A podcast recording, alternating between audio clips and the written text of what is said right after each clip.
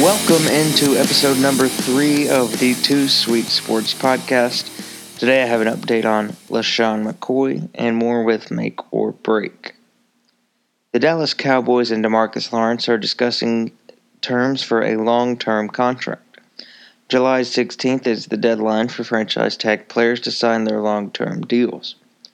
Lawrence isn't too worried about signing a long term deal, though. He said he doesn't mind playing out his franchise tag and hopes to break the bank in free agency next year. Reports say Lawrence was looking for a five year deal with Aaron Donald or Khalil Mack money. Khalil Mack is making $13.85 million this upcoming season, just to give you an idea of what Demarcus Lawrence will be looking for. Marcus Smart is not feeling the love after the lack of conversation between him and the Celtics on a new contract. He stated before that his heart is in Boston and he wants to stay. He said it hurts, and he's disgusted by the silence surrounding his contract negotiation. The Celtics have a current offer of more than just $6 million. Danny Ainge has made some heartless decisions when it comes to moving on from players in Boston. One of the recent moves I can think of is him trading Isaiah Thomas to the Cavaliers. Isaiah gave his heart and his soul for that team and for that city, and Danny Ainge traded him away, and it broke many fans' hearts. But it was what's best for business, and that's who Danny Ainge is a businessman.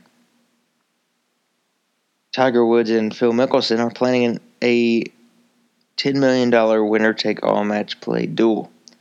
Two of the most iconic faces in golf in the past 20 years have been enemies turned friends, and they have combined for 122 PGA Tour wins and 19 majors. And now they're planning a live winner take all match play face off. The initial match was set for July 3rd, but final negotiations did not materialize in time. Golf.com said the match will likely take place at Shadow Creek in Las Vegas. The MLB has reinstated Jenrry Mejia after he was given a lifetime ban for failing three PED tests. The 28 year old former Mets reliever will be reinstated in 2019. He applied for reinstatement and met with Commissioner Rob Manfred, and Manfred said he decided to grant Mejia a final chance to resume his professional career after being off the field for what will be four years when he comes back. Mejia last pitched in the majors on July 26, 2015. He had a career 3.68 ERA with 162 strikeouts over 183.1 innings pitched. He became the Mets closer in 2014 and he had ended the year with 28 saves and 3.65 ERA. Back to some basketball. Tony Parker denied he had any feud with Kawhi Leonard over their injuries. Parker said he had no problem with Kawhi and that his comments were taken out of context. Tony Parker has agreed on a two year, $10 million deal with the Hornets. Parker said he had never had any issues with Spurs star Kawhi Leonard, who missed nearly all of last season due to a lingering quad injury.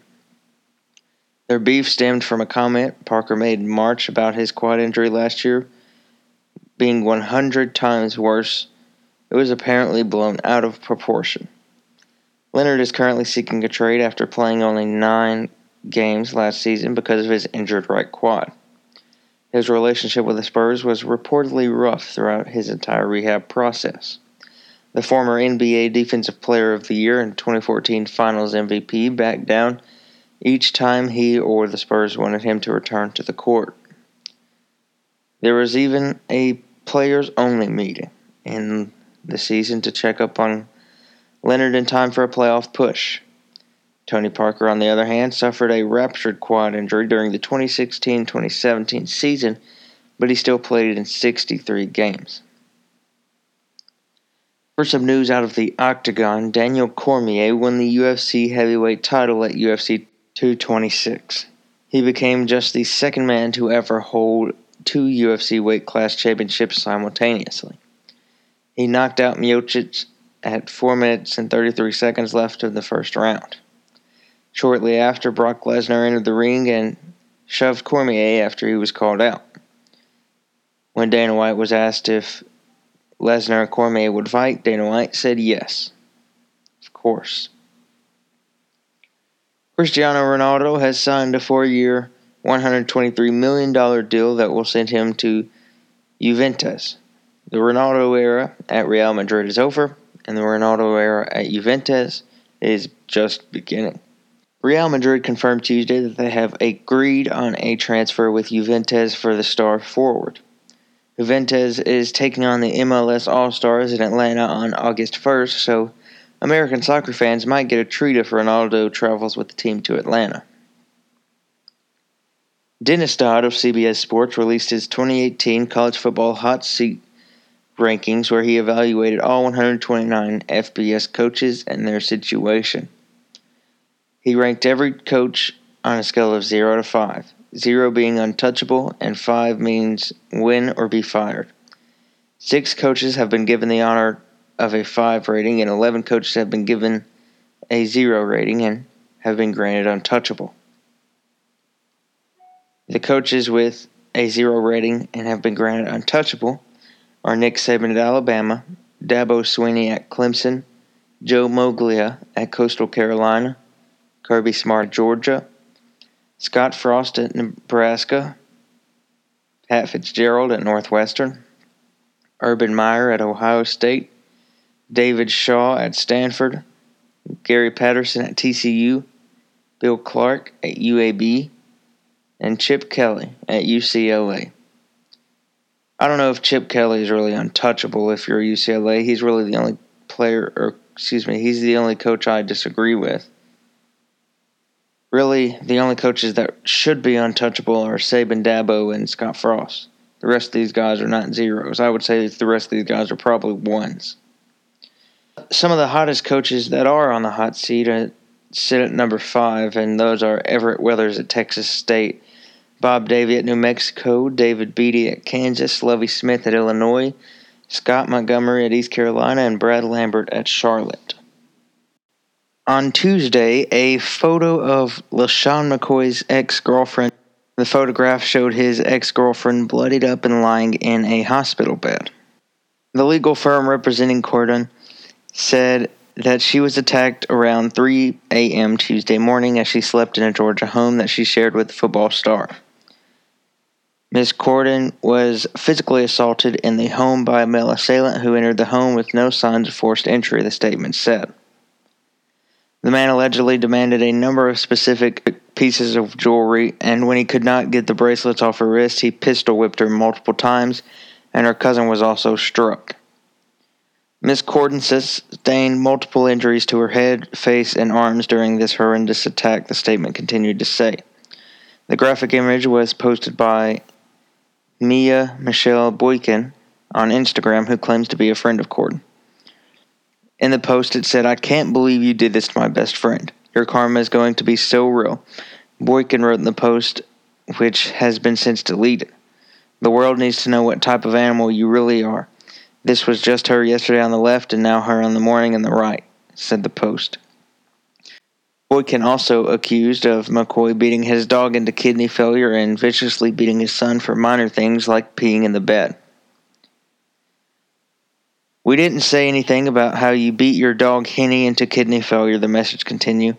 Let's not talk about all the times my best friend had to stop you from viciously beating your son from small things like peeing in the bed. We kept quiet about your drug usage. McCoy has vehemently denied the allegations against him, and representatives for McCoy did not respond for a comment. McCoy responded later that day and said, For the record, the total baseless and offensive claims made against me are completely false. Furthermore, I have not had any contact with any of these people involved in months. Another social media user who said she was a friend of Cordon claimed the NFL player sent armed men to McCoy's house. Cordon's lawyers said there was a single armed man who targeted jewelry given to their client by her estranged partner. The firm also alleges the NFL star recently had the home security system changed. The Milton Police Department confirmed they are investigating a break in at the home. When officers arrived, they found one victim who had been physically assaulted by a lone intruder. During the altercation, the suspect demanded specific items from the victim. McCoy has also been trying to evict Cordon and her children from the home for about a year.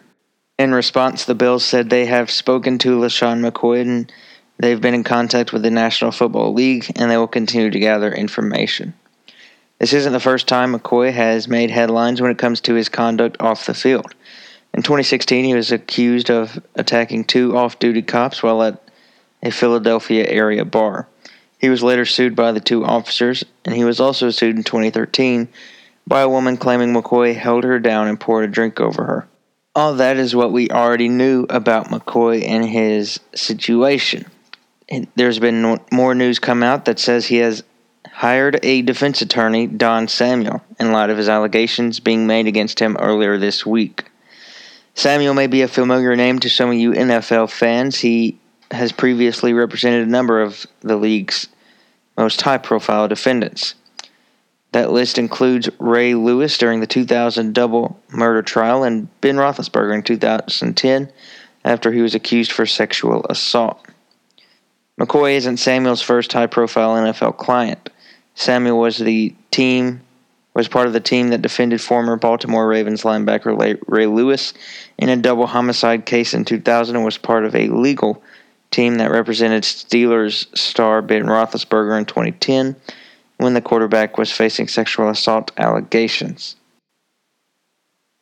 Tim Tebow has been chasing the goal of becoming a Major League Baseball player for a few years now, and he's just moved up to complete a major accomplishment in his career. The New York Mets 30 year old prospect played in his first Double A All Star game. Tebow went opposite and hit a double in his first at bat of the game. More major accomplishments could be on the way too. There's serious talk that Tim Tebow could get called up to the majors later this year. Tebow said he's not focused on that. He just wants to get better. He said, I can't worry about any of that. I have to stay focused on the process and not the maybes, not the hypotheticals, not the what ifs. You have to be so focused on each day and every day and the process you have to do to get better. I know as a baseball player, I have a lot of room to grow. Tebow is hitting 270 with 5 home runs and 33 RBIs this season, and he's making headlines off the field as he's reportedly also dating a former Miss Universe. All right, now it's time to play our second installment of Make or Break. Make or break is where we take three quarterbacks and their situation for next season, and we will decide if he will have a make or break season. This week we have two NFC East rivals and a career backup. The three quarterbacks this week are Dallas Cowboys quarterback Dak Prescott, Eagles quarterback Carson Wentz, and Bills quarterback A.J. McCarron. Not too many people expected Dak Prescott's third season in the NFL to be make or break. He threw for 3,667 passing yards and 23 touchdowns with just four interceptions in his rookie season and led the Cowboys to an NFC East title. Prescott was a rookie sensation and earned Rookie of the Year honors for that, but reality hit hard for Prescott in 2017 after he lost star running back Ezekiel Elliott to suspension. Prescott's numbers fell across the board last year except for interceptions where they flew way up to 13. Prescott wasn't a first round pick, so he wasn't given a fifth year option in his rookie contract. So this season is huge in determining what kind of contract he will get in the future. He's almost guaranteed to get paid, that's no problem. The problem is where whether or not he will be able to get the Cowboys to the playoffs again in 2018. So will Dak Prescott make Dallas this season and lead the Cowboys to the playoffs, or will the season be another break for Prescott? Well, all things considered, Dak has a lot on his plate.